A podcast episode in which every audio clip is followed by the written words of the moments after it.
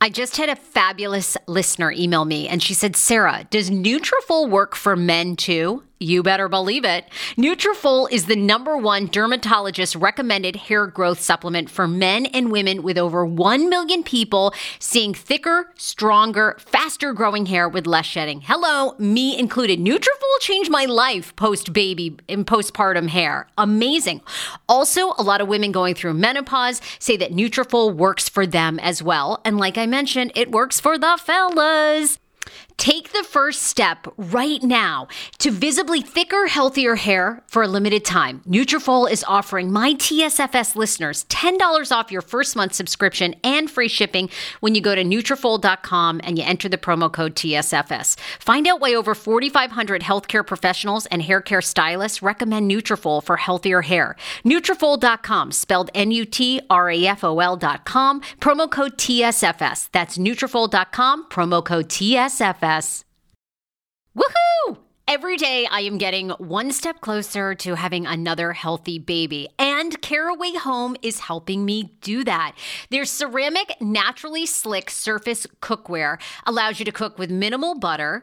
Uh, they're very easy to clean, just a little warm water, you wipe it down. And the best part is, is that Caraway products are made without any toxic materials like PFASs, PTFEs, and a bunch of other things like I can't even pronounce. So you don't have to worry about that.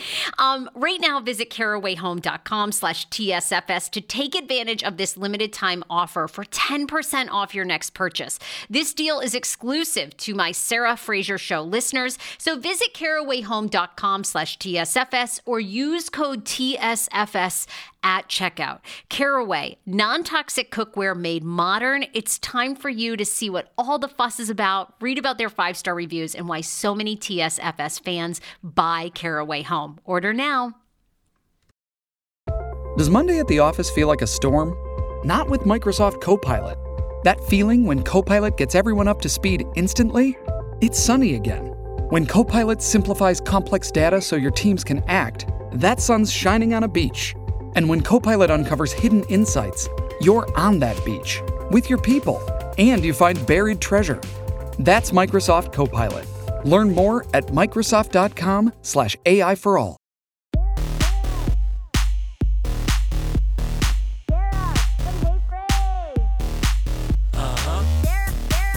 Okay, my longtime mindful eating therapist, Robin Mize, is here. I love every time that Robin is on the show.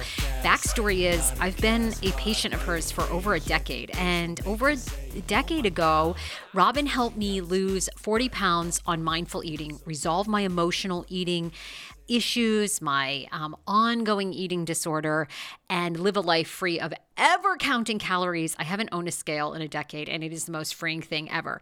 So today she's going to talk about Ozempic. I want to know can you be on Ozempic and live a mindful eating life? Because mindfulness is really going deep. It's about realizing why you eat when you're not hungry. And Robin has some interesting takes on Ozempic. I, I have been an open critic. I'm a critic because most people I know that are on Ozempic are only like 20 or 30 pounds overweight. And it's a complete vanity thing. And I think the side effects are going to be horrific for people in five years. And also, the studies that they've done on Ozempic, most patients that are on Ozempic or Wegovy, I think Wegovy's newer, so I'm not sure they have the data, but at least with Ozempic, are off of the medication in two to three years. Now, they don't really tell you why. Is that because they've switched to a different medication, it stopped working, the side effects were so bad, or they were cured of their most people are usually on it for diabetes. So we get into that, but Robin has some hot takes, and I hope you enjoy this episode. Okay, Robin Mize. Robin Mize, my longtime mindful eating therapist. Oh my God. Hi, Sarah. Ama- Robin, you're amazing. You've done so much for myself in my life, and uh, I know many of my listeners have called you or just, you know, reached out to you or become patients of yours, and you've changed a lot of people's lives. Aw, that's so nice of you to say that, Sarah. and it's so fun to be here with you. I'm really excited to talk to you about this because I think it's like very confusing for all of us. Yeah, I wanted to have you on because I've been thinking about can Ozempic and these new, or Wegovy, these new weight loss Mounjaro, shots because um, when I talk about this, I get a lot of backlash because I have very hot takes on this, but I'm trying to be open minded. Mm-hmm. You know, can Ozempic and mindful eating or mindful living coexist? Absolutely. Yes. I mean, we were just talking about how science can, I mean, it's, I wouldn't, it's a medicine and it, and, and it treats a health disorder, which is obesity. And obesity is very different from what we talk about emotional eating. You know, that's a different, it's a different category. And we got to be able to separate out apples and oranges, you know. And I also think, you know, this is, um, the thing that I see with this medicine that I feel good about helping people who have addictive eating disorder, which is the kind of person which I'm talking about when your brain will not leave you alone and you can't stop eating, not because you're a bad person. It's not a moral issue. And this is the problem that people have for years, you know, just said, just diet, you know. And this is it when you get to the extreme um, state where people are addicted to food. It's like being addicted to alcohol. They can't stop. Their brain is sending them into these um, compulsive behaviors. And this stops that without like nothing like speed or something that just stops you altogether. It turns down the dials and it's apparently it's stopping the addictive thinking.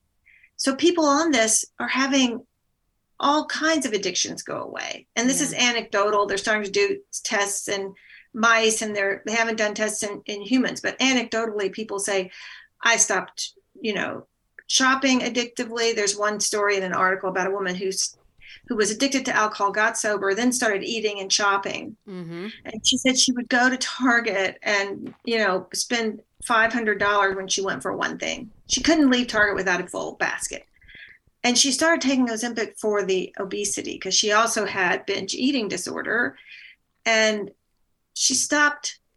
She said, I, I realized one day I was leaving Target with just the things I came for. And I'm like, oh my God, it's kind of amazing. And it doesn't make you not eat, it makes you not crave and overeat. Eat less. So, in a way, yeah. it's kind of, I think, an amazing evolution. And I and I think it's way healthier than bariatric surgery, as far as I can tell. I'm not a doctor. And let me just say that right up front. I am not a doctor. You know, this is the kind of thing you need to talk to your doctor about. But that's a very different thing than the kind of thing that you dealt with. Right. Yeah, I, yeah. Talk to me. I mean, how many, Robin? How many years has it been that you've been? Uh, um, I mean, I know you're also a couples therapist. I mean, you're a longtime right. licensed couples therapist, but then you kind of got into this niche of helping people mindful eat, right? And the backstory of you and me is, I mean, I've known you now for over a decade and been a patient of yours on and off, and I found you because I was like at my wits end of I'd been I'd been dieting since I was 12. That's when I went to my first Weight Watchers meeting.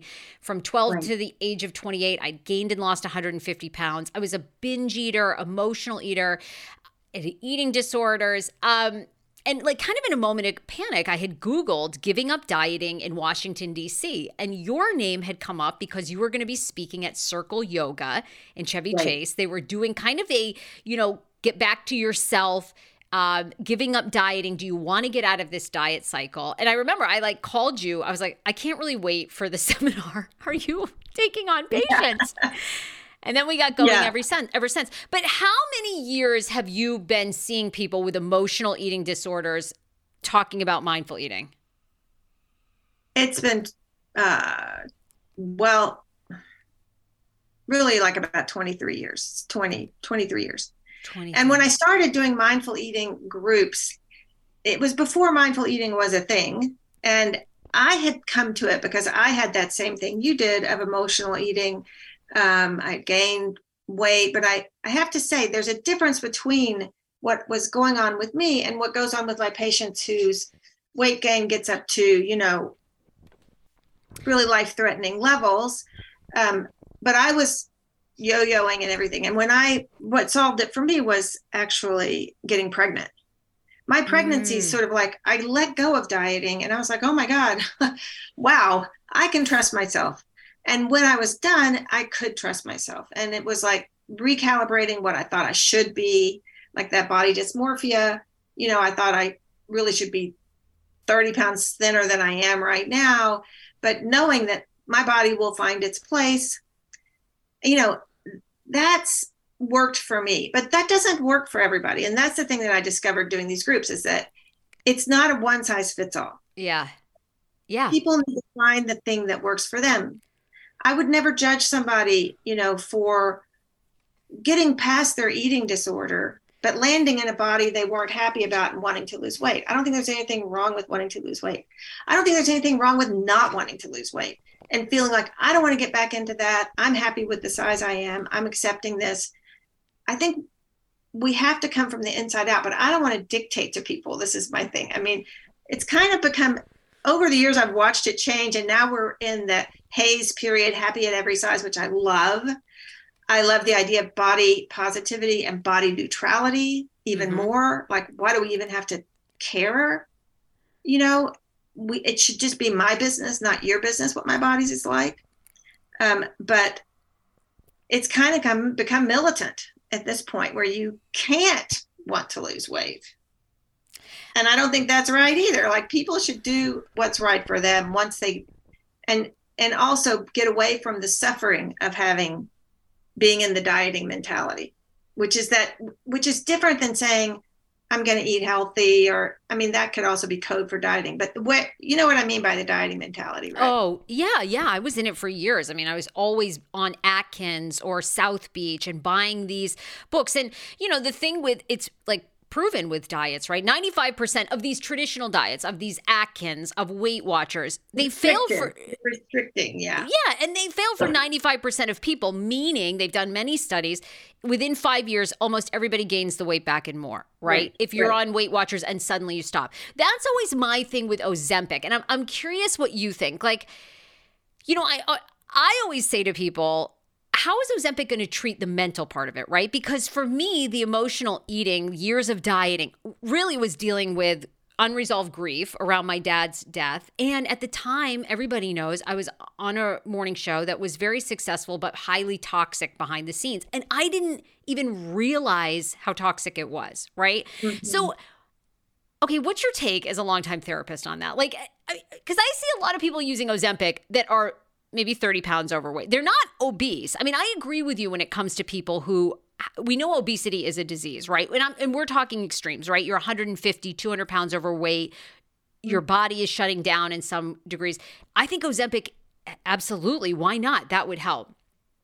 But I'm just wondering how how you think Ozempic is going to is Ozempic going to hurt people because it's not going to treat the mental part of it? Well, let's okay. So Ozempic um, the drug is semaglutide, and it's in Wegovy and Mounjaro, all the things. Um, it treats. It's for you know created for diabetics because it treats insulin resistance. It's there are biological things that it's treating. It's a medicine, and that's that's why I say you know you need to talk to your doctor.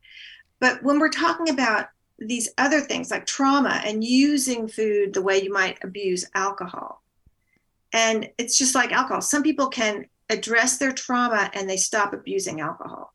Mm-hmm. They learn they can they can even I mean I quit drinking because I felt like alcohol was becoming this um it never used to be but after I turned 50 my cravings went up and my tolerance went down. And I was like this doesn't feel right you know where I, I have to have a glass of wine every night. Like I'm pushed. My brain I could tell because I've I've quit smoking before. I've quit other things. I could tell. I was like oops. And I could just stop. Well that's different than somebody who has extreme alcoholism, addiction to alcohol, they want to stop and they can't stop. And if there's a drug that stops that brain reward circuitry um, that is keeping you addicted, that would be beautiful. My God, if this drug does that for all the things, I mean, people have found they stop other compulsions too, like skin picking and nail biting and things it's it's a it's biology. So uh, nobody really knows why that's happening. Actually, I don't think, from what I can tell, it's like so. Isn't that crazy? What's going on? I don't know. But everybody, I mean, I also think it's a drug. It has side effects. It's not worth taking if what you're talking about is the vanity part. That's 20 pounds. I think. But I'm not going to tell someone else what to do. if that's what makes them happy, you know, there is a shortage of the medicine, which I don't I don't blame people that are taking it. That's the drug company. I don't know what's going on with that. You know. Yeah, they could be manufacturing more, I'm sure. Yeah. I mean, I don't know why they're not. Is it because the prices go up? I don't know. Right. But, um, um you know, people always ask me about mindful. They're always curious about mindful eating and, and living a mindful life.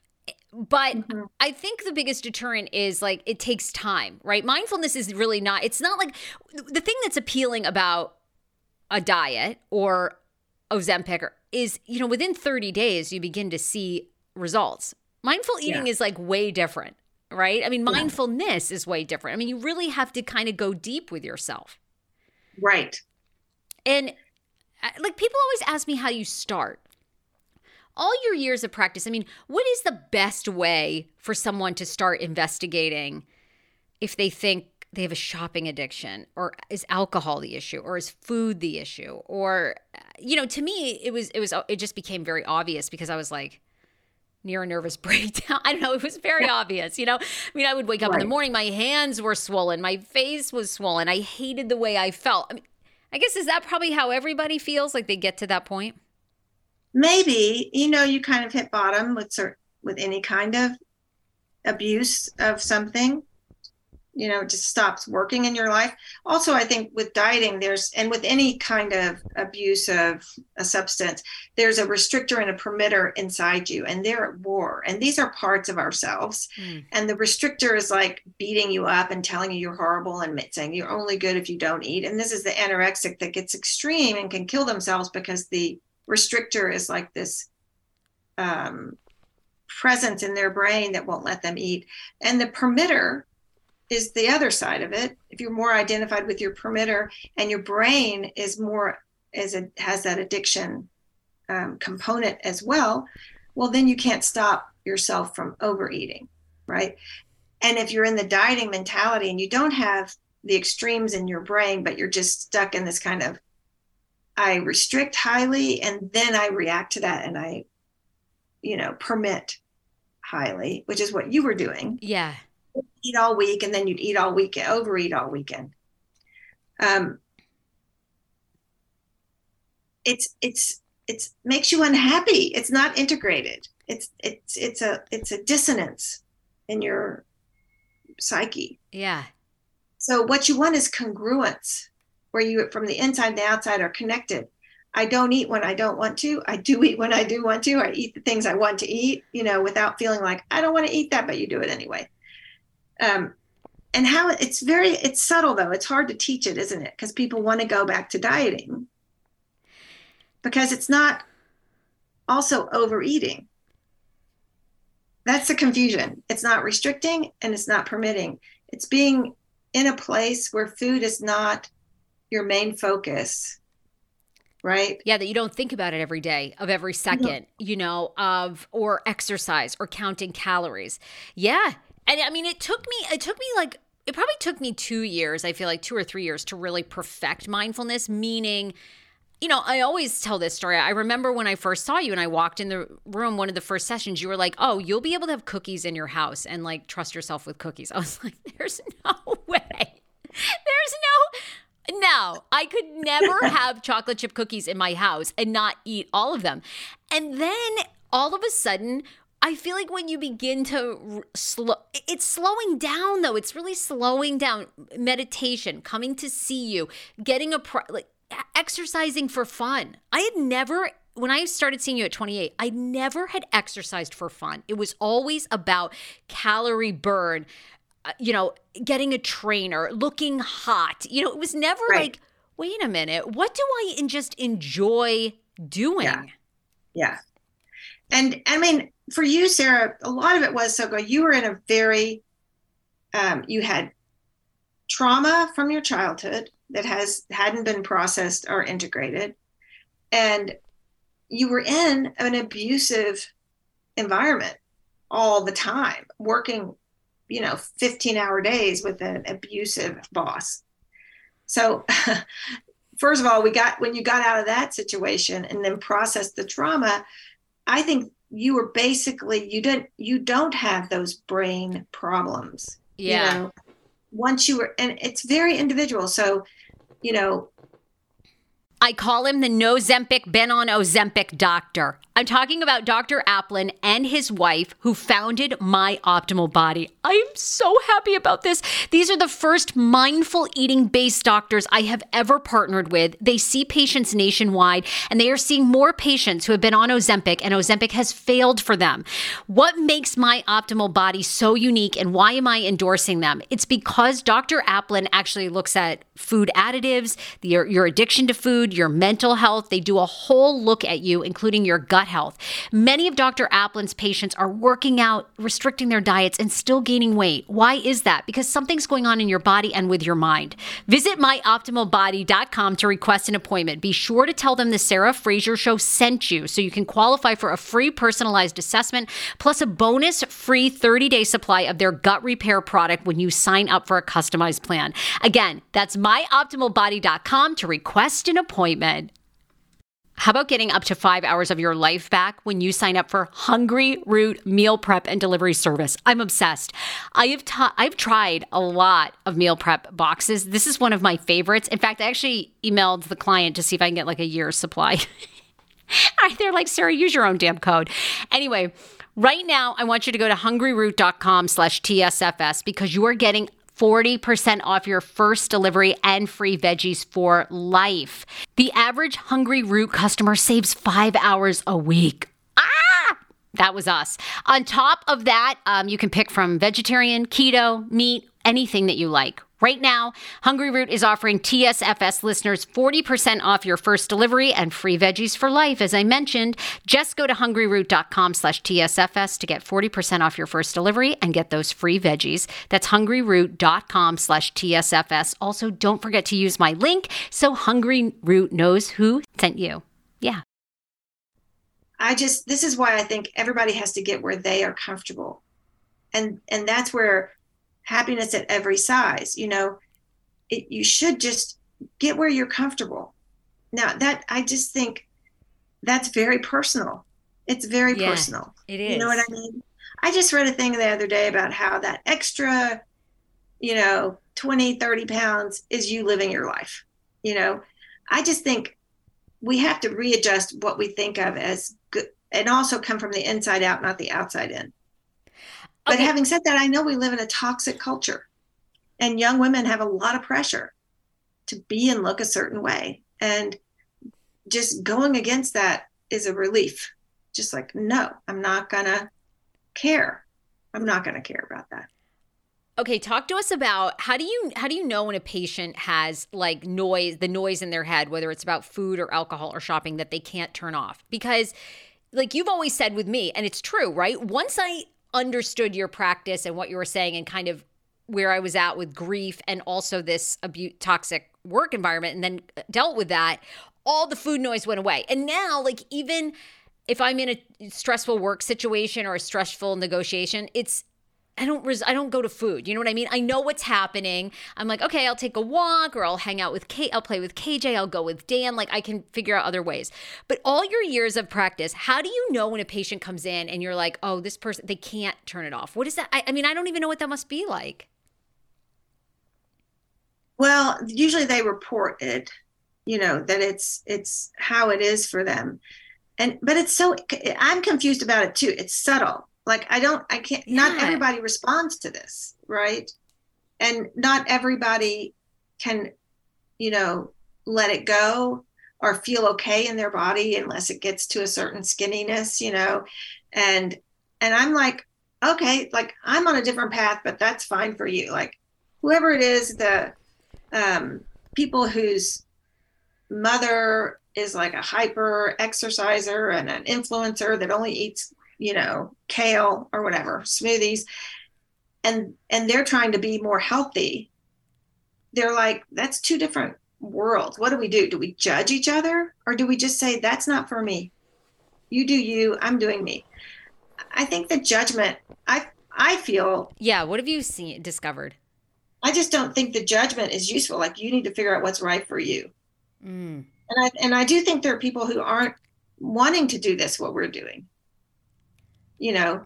Oh yeah, I, I, know. I know many. I know a couple that are on Ozempic that have zero desire to ever go to therapy or resolve any issues of yeah. why they might, you know, use food. And again, they're not obese. They're 30 pounds overweight. They're 40 pounds overweight. They love Ozempic. They're now they're very a lot skinnier, but it never addresses the other problems, and they don't want but, to and then I mean, you know, I don't judge anybody for that thing, that kind of thing. I also think if you, you know, for some people who this some people report like they they get over their eating disorder, but they're told now you have to be happy in this body, even though their body's, you know, bigger than they want to be. I don't agree with that. You should do whatever you want. Yeah. You know, and that if that person feels like the nice thing about Ozempic, though, in the in this sense, is that it doesn't send you into a dieting mentality. You don't diet on Ozempic. You, you it does something. I, uh, uh, my sister went on Ozempic, and she was sixty pounds overweight, something like that. Um, not because she had an eating disorder, just over time, and it was starting to affect her health. She's in her seventies. She she went on it and lost weight. She feels like she didn't change anything. Mm. Didn't change anything about how she ate. I don't know if that's true or not. She probably ate a little bit less, but I think it was doing something else, like to her blood sugar. Yes, it does, right? Yeah, yeah it does affect your insulin. Um, I just don't. Why not? I mean, people should do what they want, but I also don't think you should do it. You know, and I think for people who have come to, at, to peace with their body, and then suddenly all these people are losing weight on Ozempic, it feels threatening. oh, tell me, true? tell me about that. Really, you think I, that's an interesting take? Well, I think so. like if you come to peace with your body being like, you know, bigger than what you had started wanting, and you go through mindful eating, and then you're fine with how you are, and then this thing comes along. It's like you can be skinny you know and i think in that way it's threatening because that whole i need to be skinny thinking comes up again oh that's good you know what i mean it's yes. there's a little gray area here and this is where i just think trust yourself trust yourself do what's right for you and and I love that about you. So you say, you know, trust yourself. Like if you are a person and you're curious about Ozempic and you qualify to be on it, you're saying try it. Maybe that will help. I'm not saying try it. I'm saying trust yourself. If you know that you're like, you have an eating disorder, you've always had like a problem with food and you're going on it because it's another diet you're trying, I would tr- talk to a therapist first, you know, do something else first. Um, but if you've gone through all of that and you're in a good place with food, but you're 100 pounds bigger than you want to be or 60 pounds bigger than you want to be, and you want to try Ozempic, who am I to judge you? I mean, people should do what they want. Yeah. Yeah. No, I mean, that's true, right? That's... I mean, I don't know if I'm saying something crazy here. Do you think that's crazy? No, I love, I mean, I, no, I love it. I love, I love your hot take. People get mad at me. I judge it because I think we, at least what you read right about the trials. And they've and they've been Novo Nordisk or whatever who puts it out um, Ozempic has said you know within two years 60 to 70 percent of patients stop taking it because the side effects can be so gnarly. I rail against it because it's like we don't know yet. What's that trauma going to do? You know you you think you have this resolution right of maybe stopping the noise you're on this drug, it can be very expensive, you've made the commitment to do it, and then 2 or 3 years in suddenly you start having stomach paralysis, whatever all these side effects that people are saying can happen. And then you have to stop and then it's like, "Oh my god, are we going to have a place where we're even worse?" Now, I don't know, maybe I'm just projecting in the future and I mean, I would be concerned point, about try that. it. I mean, no, I'm not saying well, try not, it. Not try it, but I mean, to, to your point, trust yourself. Trust yourself, and everybody, everybody is different. Everyone has different food noise. I don't have the extreme. Yes. You know, I don't have also, that extreme addiction. I want to stress: talk to your doctor. Yes. You know, but but it's but I'm with you. I mean, to me, if you don't need it, it has side effects. So if you don't need it, um, you know, but I also am not going to judge people who feel like they do need it. And the side effects are different for everybody. and it has been around for 15 years. So they kind of know what they are. Um, I haven't heard the thing you said where people where they tell people you have to get off it after a couple of years. Well, no, they don't. The drug companies don't. They say that their patients, after two years, 60% of patients stop taking it. Now, they don't explain why. Have they lost enough weight that they're no longer diabetic? Are the side effects so bad? They stop. They don't they don't go into detail yet. They just there's been reports with USA Today that yeah. Novo says after two years, 60% of their patients report no longer taking. Well, it might be that they've reached a plateau I mean, could be that it worked. Right. Could they, be that worked. actually don't know a lot about it in terms of long term use. Um, you know, like sometimes you read people gain the weight back, sometimes you read they don't. I mean, it's crazy that we don't really know. Right. We don't. We don't. Okay, Robin, where do you think we did go through this whole body positivity movement in the past like five years, right? We, we have these people like Lizzo. I mean, just amazing performers that you wouldn't have seen 20 years ago, really celebrating their bodies. Mm-hmm. All right, you see you see patients every day dealing with body image. Do you think we've really progressed? That's my thing is I feel like I feel like we all said we progressed and then Ozempic came out and people to your point like all these people I know so many that are like 20, 30 pounds that two or three years ago were like, oh, this is my body. And now they're like, oh no, I'm on Ozempic. You know? like, yeah. What happened? Did we, didn't we? I thought we were celebrating each other. But what's your take? What's your take? Do you think? I, I fall on the side of happy at every size and body, not just body positivity, body neutrality. Mm. I mean, that's, that's, I think where we should all be and have all the different i love that now you go to look for to go shopping and they're all sizes all bodies are there. You know this is i think incredible. And that's why i think like you know we're at a place where people can make those choices and just say i'm not taking that drug you know just to be 30 pounds. But you know i do or you can say hey i'm over my i'm i'm good with food but i'm 100 pounds bigger than i want to be you know? I'm going to take the drug. It i don't see anything wrong with either one but i'm with you about like this is we don't want to lose the idea of body positivity and it's kind of like different camps. Yeah. You know what i mean? Those people didn't ever stop being there. The happy at every size was a different um, group of people that thinking differently, progressively, I don't know how you want to say it, like rejecting patriarchy and the uh, it's demand on, that we look a certain way. I mean, that's the camp I love falling in. But to your point, you know, I try not to judge too much. Everybody's laughing like they're like you've had so many judgments about Ozempic. But I I agree with that because you know you would also help me learn when I was overweight, people had comments about my body. Then, when I lost weight naturally and went through different periods where, like, maybe I dropped even another five pounds, then I would have people comment, You look anorexic. You know, I mean, you taught me, you know, you almost had the example of hold all these people's comments in your hand and pretend the wind is blowing through and they're just blowing back and forth and back because people are going to have thoughts on you. You're never going to be big enough for someone, you're never going to be small enough for everybody. So, you might as well, you know, embrace where you're happy, where you're healthy, um, where your life. I mean, you know, this whole idea that you have to, in order to be a certain, you know, acceptable size, I have to never enjoy food and never eat. You know, basically eat a thousand calories a day and that's it. You know, and that's what I'm going to do, and I'm going to count them. And I mean, do what you want, but that's not a way for that I want to live. You know, it's yeah. like what do I care what someone else thinks about my body? I want to know, I want it to be about uh, up to me. And I just, and I think that's hard. And I, and I don't always succeed there. And I have so much admiration for people who do. But I'm don't not going to judge anybody who feels like they want to do something else. Yeah. Whatever that is.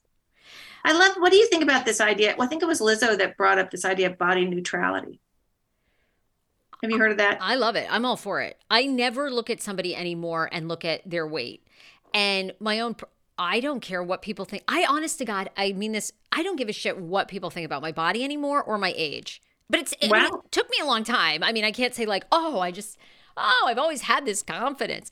Yeah. But you know, I don't give a shit. And I'm sort of with you as far as when it comes to plastic surgery and stuff. Sometimes I think, oh, maybe I'll have a facelift when I'm 47. But I'm Yeah. like, you know what? I'll make that decision when I'm 47. I'm fine now. You know, and I sometimes I have Botox, sometimes I don't. You know, and to me, you know, I'm on this Yeah. baby journey. Like I I don't give a shit. I want my body to be healthy, so I don't care what the scale says. And I and I I haven't owned a scale since you and I started working together. So like eight years ago, Oh, ten years. wow. Never bought a scale ever again. Uh, I never will. I don't care. Like Mhm. I love What's body like, Sarah? neutrality. What's that like? Oh, I wish everybody could be, I wish everyone could feel that neutrality. It's the greatest feeling. Robin, I have so much more time since I have seen you and done the work. My life is exponentially, I cannot even tell you. It's sometimes I literally stop myself and I cry. I'm like, do you remember for a decade? You hated your body every day you woke up and were like, your life will be so good when you're thin. Your life will be, s- you put so much on hold. Yeah. And now I think, oh my God, my life is so amazing and I don't care about food. It's it's Yeah. I cannot even express to you the feeling of incredible freedom and insane joy it brings me to never own a scale. Yeah. I want that for everybody. I want that for Yeah. everyone. And maybe you own a scale and you love it and you have great freedom because you weigh yourself every week. I want Yeah. people to never think about food or their size or if they're going to get a job based on the way they look.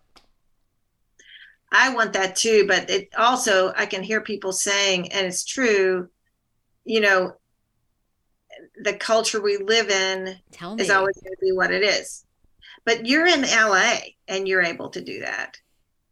But it's also true that you landed in a size like I think for some people who are in a bigger body and they're, you know, people around them who aren't, but they're saying, hey, you know, just be free. They're like, that doesn't feel fair to me, you know? And that's, I think, that's fair. I mean, people, if there is no one, what was the path for you? It's so great. And I also think it's great to tell people, like, you too can be free of this, but there are just, there's a wide range of experience. And, And- some people can't get to where you are. And some people, when they get there, they're not happy. You know what I mean? yeah. I want people to have what you have. I wish that could be everybody. Well, I'll tell you. Look, if I had moved to LA when I was 22, I'd be dead for sure from anorexia and a cocaine overdose. Absolutely. So I, I encourage people to move to Los Angeles when they're 40. It's very empowering with a husband, with a child, because you have a lot more going. You have a lot more to worry about than oh, am I the hottest person at this party? Because I'll tell you, LA is another place that reminds you, and I do this all the time. I go to parties now or, or events and I think I'm going here to have fun and enjoy my life because believe me, in LA for sure, there is somebody hotter, way thinner, you know, younger.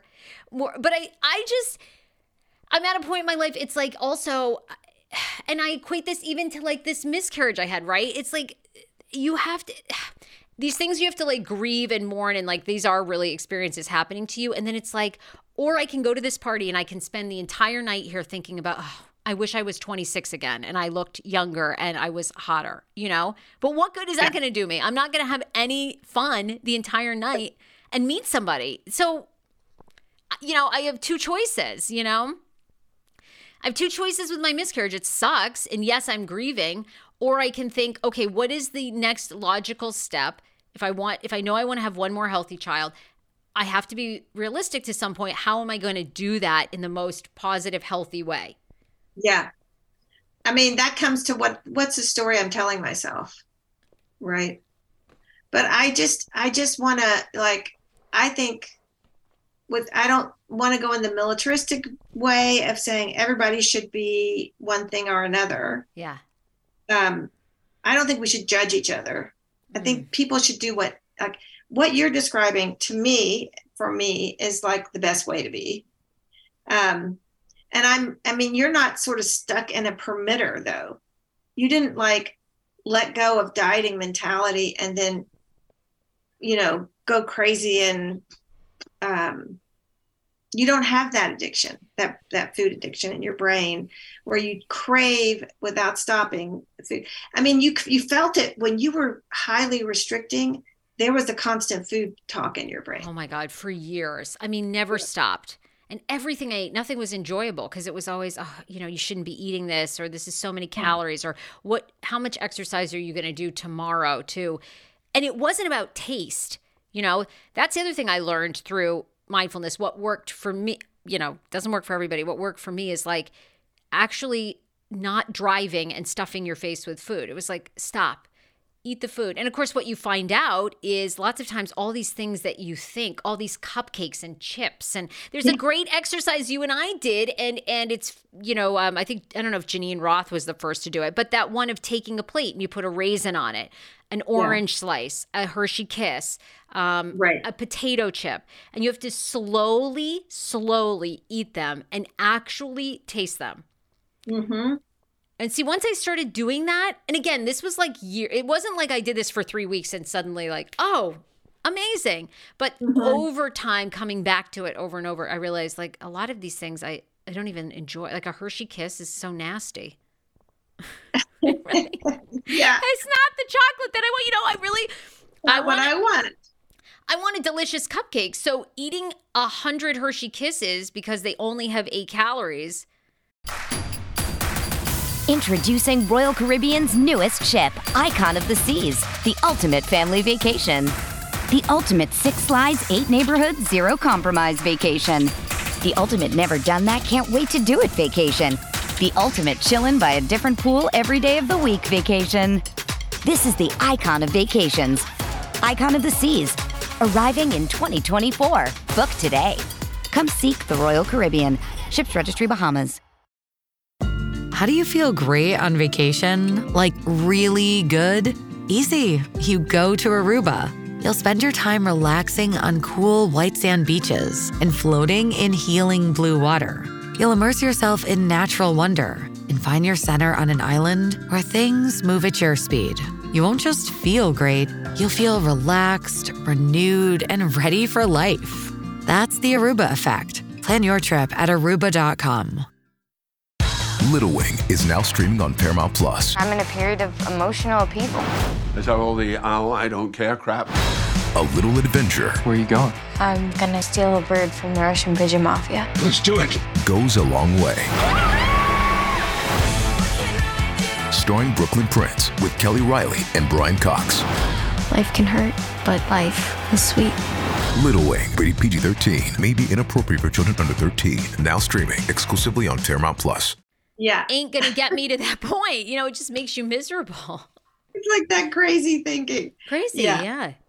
But also i mean when you when you slow down and really taste a potato chip which is a highly processed usually highly processed food very very very fat high fat high salt you get i mean they're the highly palatable foods high salt high fat high sugar our brain it's just it's it's a uh, releases dopamine. We're supposed to like it because, in terms of evolution, that would put on fat and we could survive the lean times on the savannah, whatever, you know, our brain craves it.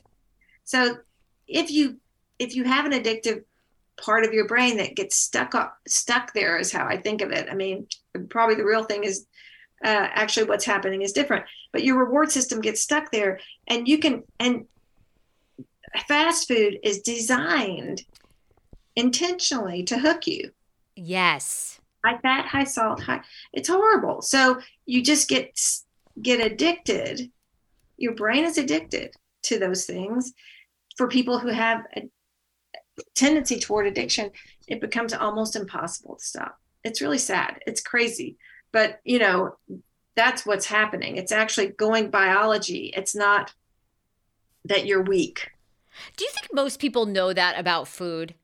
The additives and things in foods are addictive. Like we know it with alcohol, right? You know it with um right cocaine. You know it with these things because they they you know that they be, they can become very addictive and you hear many stories. But do you think people still know or even have any idea what's in our foods? That's the other thing I always like rail about. I'm like, God, these drug companies spend billions of dollars to get us on all these medications, but they won't Yeah. You know, we won't ever like address the shit that's in our food, you know, the highly processed crap and all the additives that we allow in breads and chips and fast foods that like Europe has banned. Like they won't even I know. you go to. Europe, they won't even allow that crap in in Yeah. for their children. And it's like Okay, what's your thoughts? It's also it's also really privileged to not have to think about. It. I mean, if you if you you know there are these food deserts, people with that have low income maybe can only afford these highly processed foods.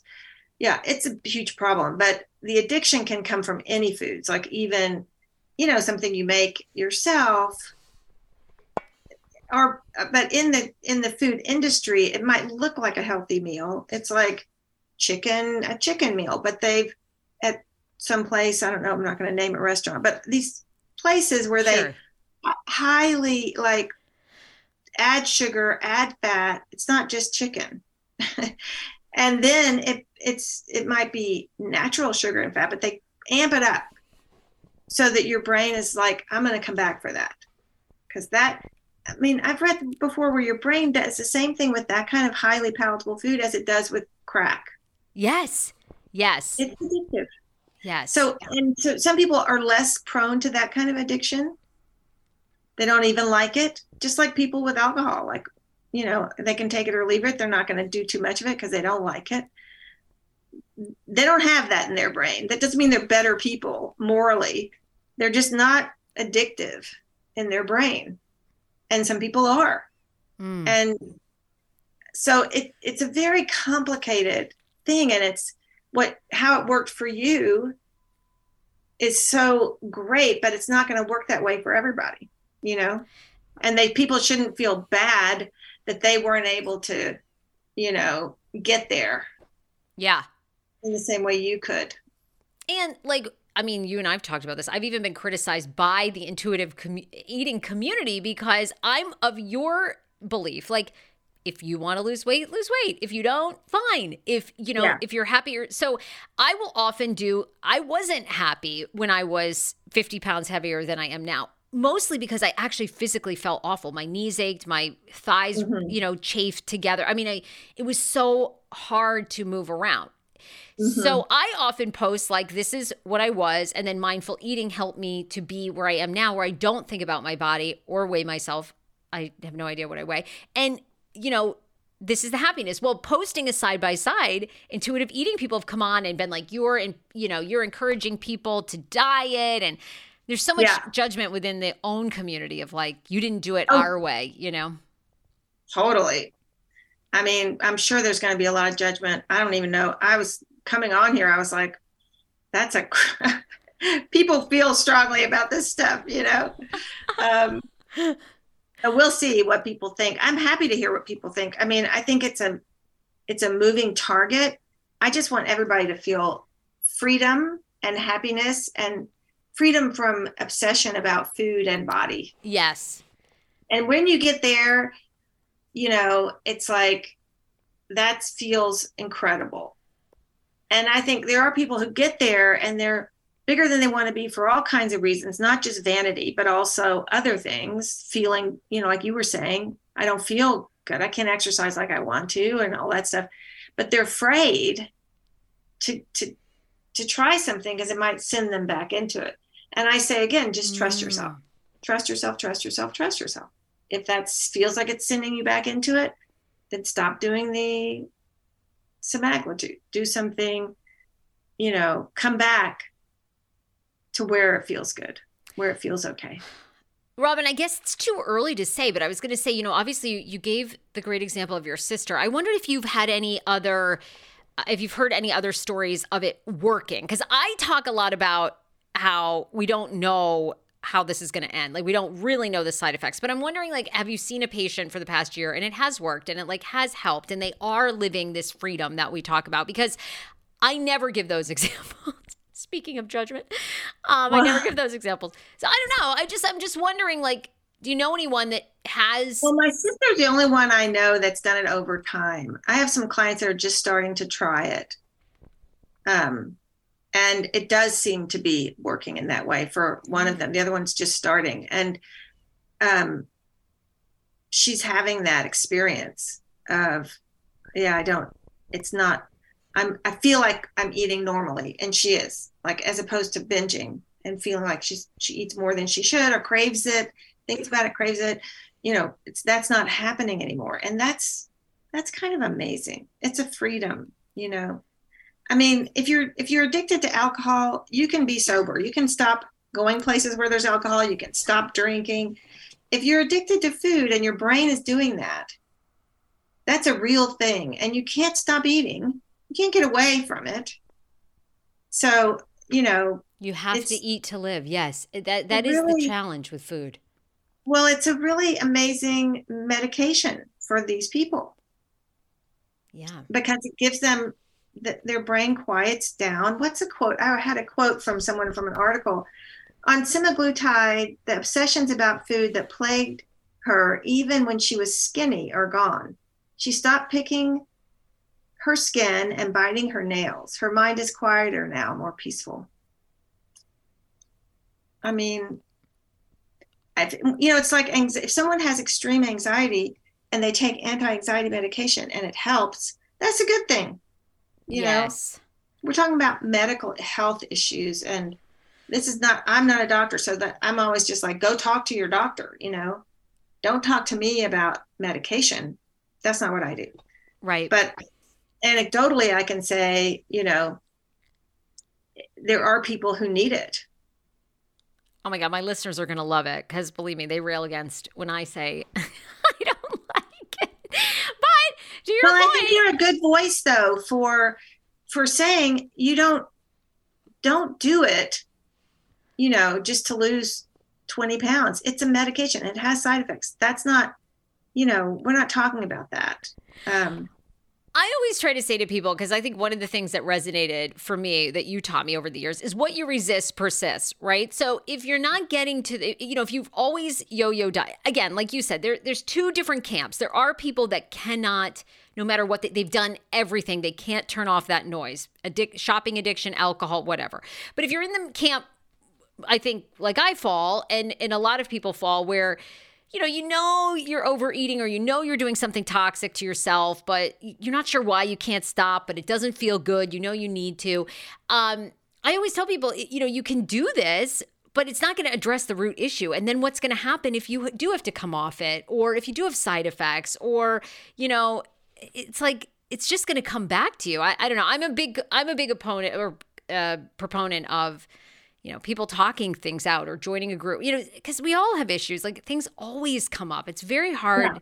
Most people, some people do go through life. They have it like no drama, but most no, you're right. I mean, processing, integrating trauma, um, dealing with what is the reason that I'm doing it.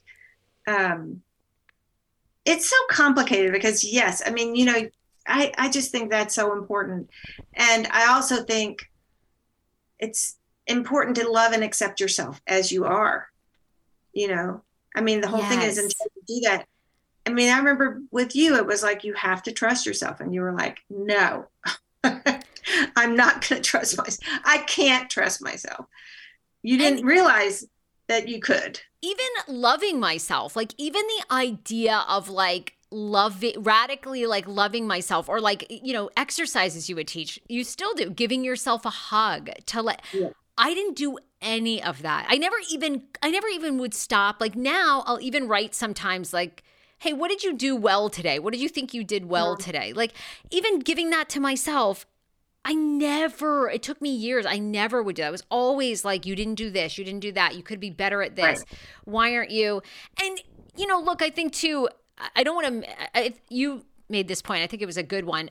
It, points in my life, I've been very fortunate, and this doesn't happen for everybody. Like with the Kane show, I, you know, I'd made enough money. I was at a point I could leave that job. Like that was part of the reason, right? Lots of times when you really get into mindfulness, you know, sometimes you have to make a decision. Are you going to leave a marriage? Are you going to leave a job? Are you going to leave? Are you going to stop speaking to a parent? I mean, those are hard. Yes. They're not easy things to do. Yes, they can lead you to a lot of freedom, but not everybody can like quit their job like I did, you know? Right.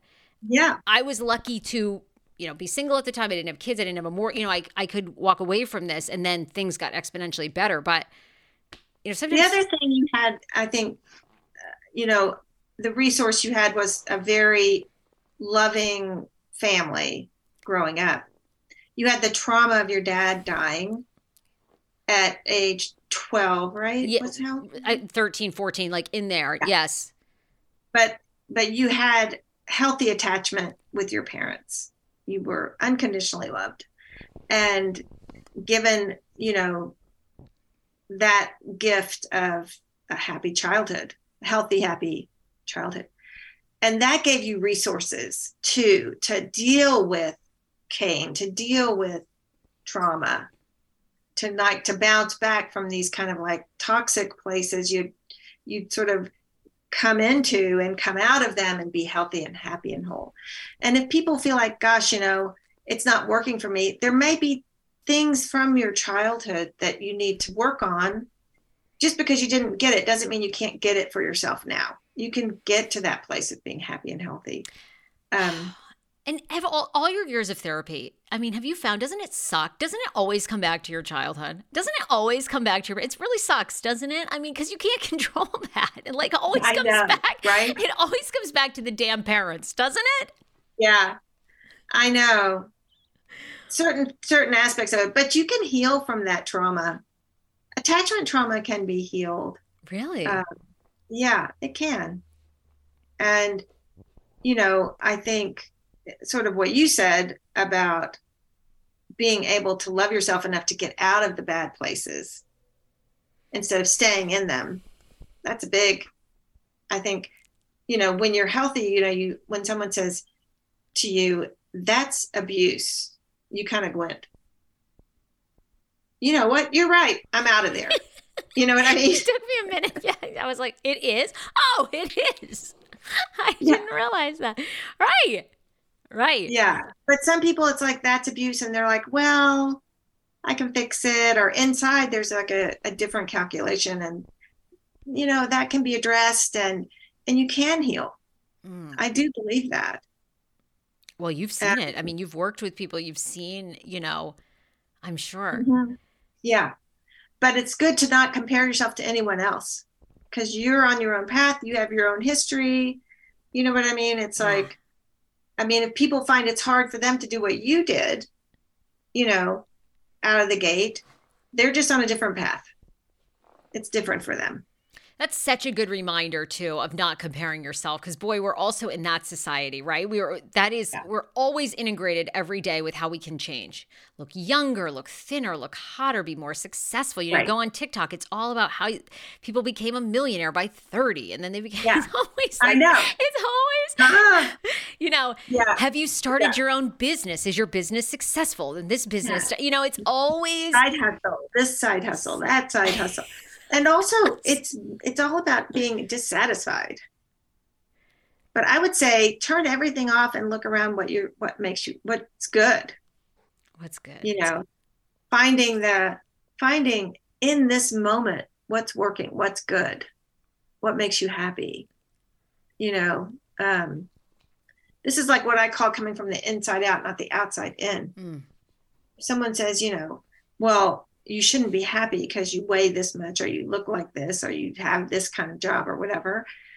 Um it's easy to fall prey to that. Ugh you know you're like ah yeah you're right. I should have all those friends. You know i should be doing that thing that everyone else is doing on the, why don't i go to parties like that? You know?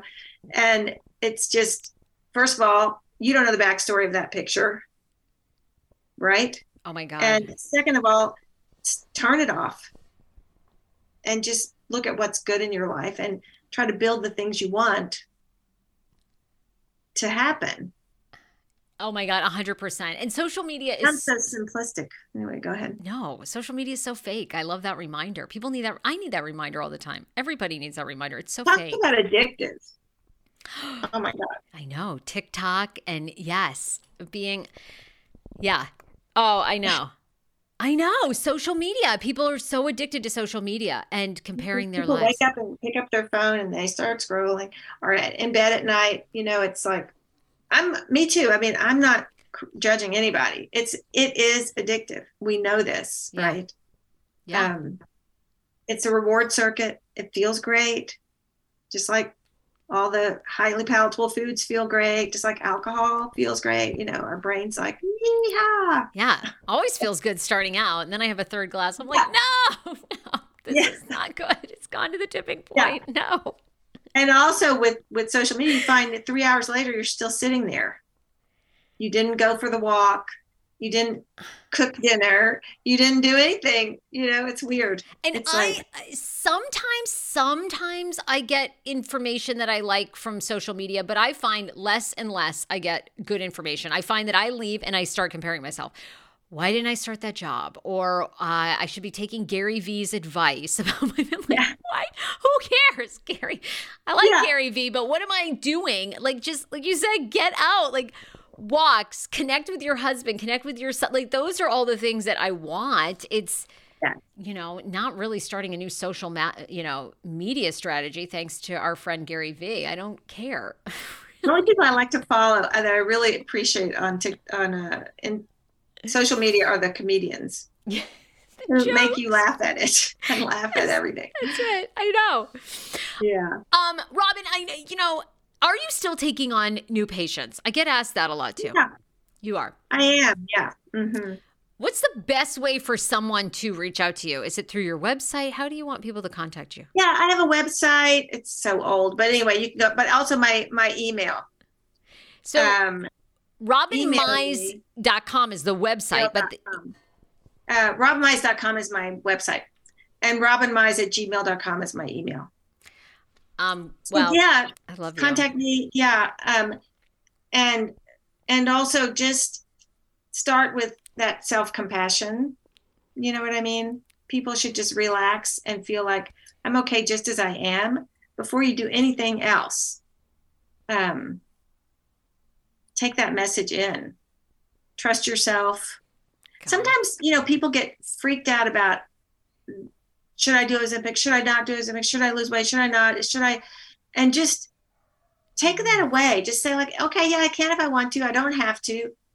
Let's just come back to me right now. Am I okay? Am I okay? You know?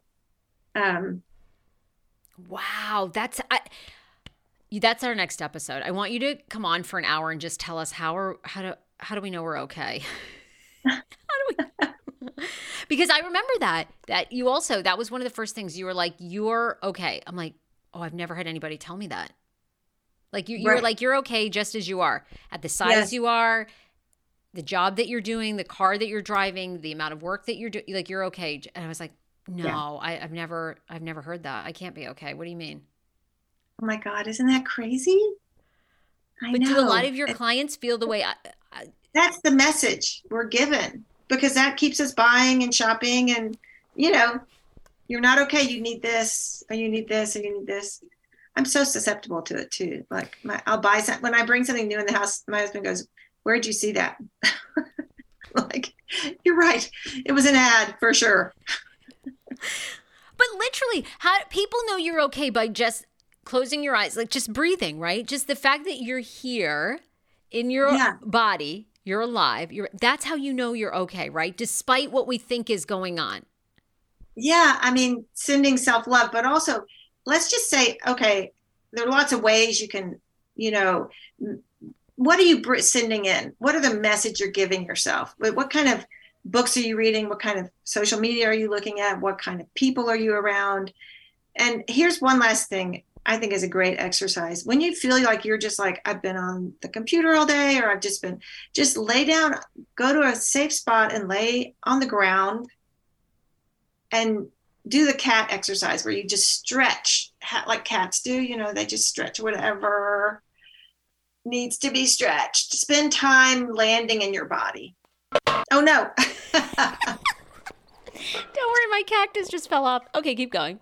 Yes. You know what i mean like Yeah. land in your body Oh, that's so good. Land in your body. spend some time even if it's just five minutes Oh, I love that. Land in your body. Okay, Robin. Robin Mize. Everybody needs to reach out. Greatest thing I ever did. I can't endorse you enough. And by the way, this is not an endorsement. Thanks, I'm always like, uh, you know, I've always Yeah. been a longtime client of yours. I always will be. You're you've totally changed my life. I know you have for many other people. I know listeners will hit me up and be like, "I'm seeing Robin," or and I'm so happy. It is life changing, and the best investment, the greatest investment you can make in, is in yourself because once you figure these things out, it's complete freedom to do everything. That's why I'm here in LA and loving it, and thriving. I mean, thanks to resolving a lot of issues you helped me with. Oh, thanks, Sarah. I'm so glad to hear that. That means a lot to me. And I have to say to people like, it's not just me, just therapy. Good therapist. Well, you also connected Dan. I mean, look, you also connected Dan and me to um, Lee Conan, our couples therapist. Oh my God, she changed our lives. It's the only reason I married Dan. I say to Lee, without you, Yeah. I never would have married him. Yeah. so Lee's like the third person in our marriage. And like, there was, I never thought that Dan would ever go to therapy. And now he like embraces like- it. He's like, we got to go to therapy. I mean, when you find a good therapist, oh boy, everything everything opens up because you don't think about these things. We're so programmed. Yeah. Yeah. It's just having another, and also the psychoeducational piece of like what, what we can help you, th- how to think about it. Yeah. And what's physically going on in your body when you have these moments of anxiety, PTSD? It's like you don't, you, you, unless you're trained like you and Lee are, and you you've worked in this space for years. It's like you don't know what's going on. You don't know what's going on when you push down grief, like what, how it Yeah. comes out otherwise. So. Right. You and Lee are like our superpowers. So I love you, Robin. RobinMize.com and RobinMize at gmail.com. Okay. Thanks so much, Sarah. It's great to talk to you. You too. We'll talk to you soon.